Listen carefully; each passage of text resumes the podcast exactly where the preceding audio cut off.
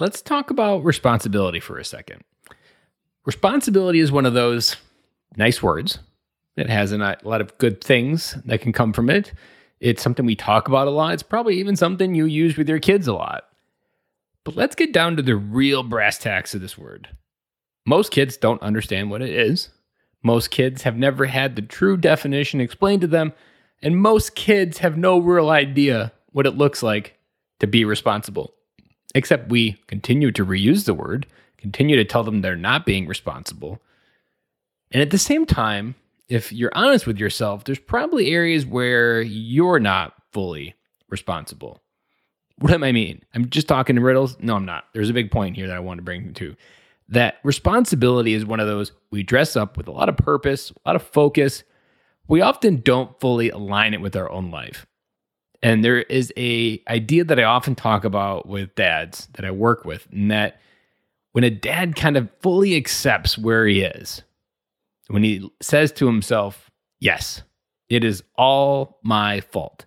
Now, that can mean good and bad, but accepting responsibility that the decisions that I've made, every single one, up to this point, has put me in this spot today. And when you accept responsibility for that and realize, yes, all of this right here, right now, is my fault. Now, you're not accepting responsibility for what other people have done but you are accepting responsibility that at some point, through a process of dancing, in the context of dancing, of almost like saying things or not saying things, you ended up exactly where you are as a result of those choices. It's also extremely powerful when you realize that you also have the power to change it. When you get to the point and you accept responsibility for exactly where you are, you also accept responsibility for 100% of the capacity to change it you recognize that, yes, I can do something different. And the idea that I want to kind of flirt with here is that the amount of responsibility relates directly to the power you have to change your life.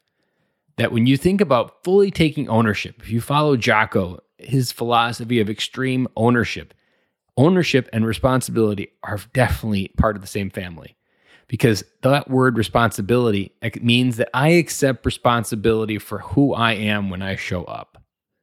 But you also have to be really humble with yourself to admit that. You have to lower your ego down. You have to go into places that you probably don't talk about at dinner parties. But it's that place of humbleness that allows you to accept the full power to change your life. But it's that power that can be that catalyst to do whatever you need.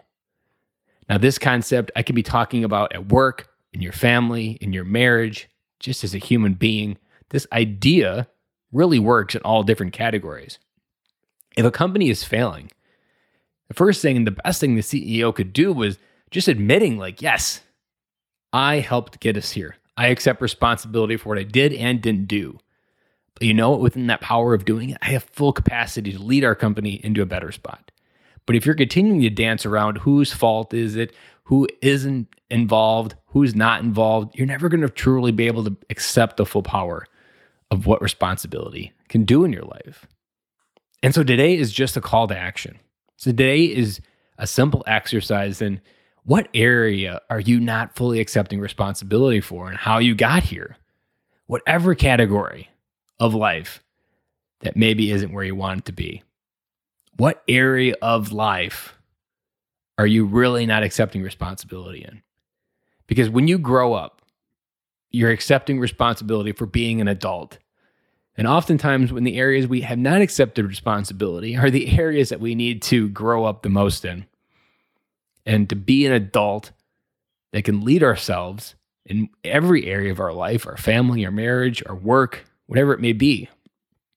Responsibility is at the core of being able to change that.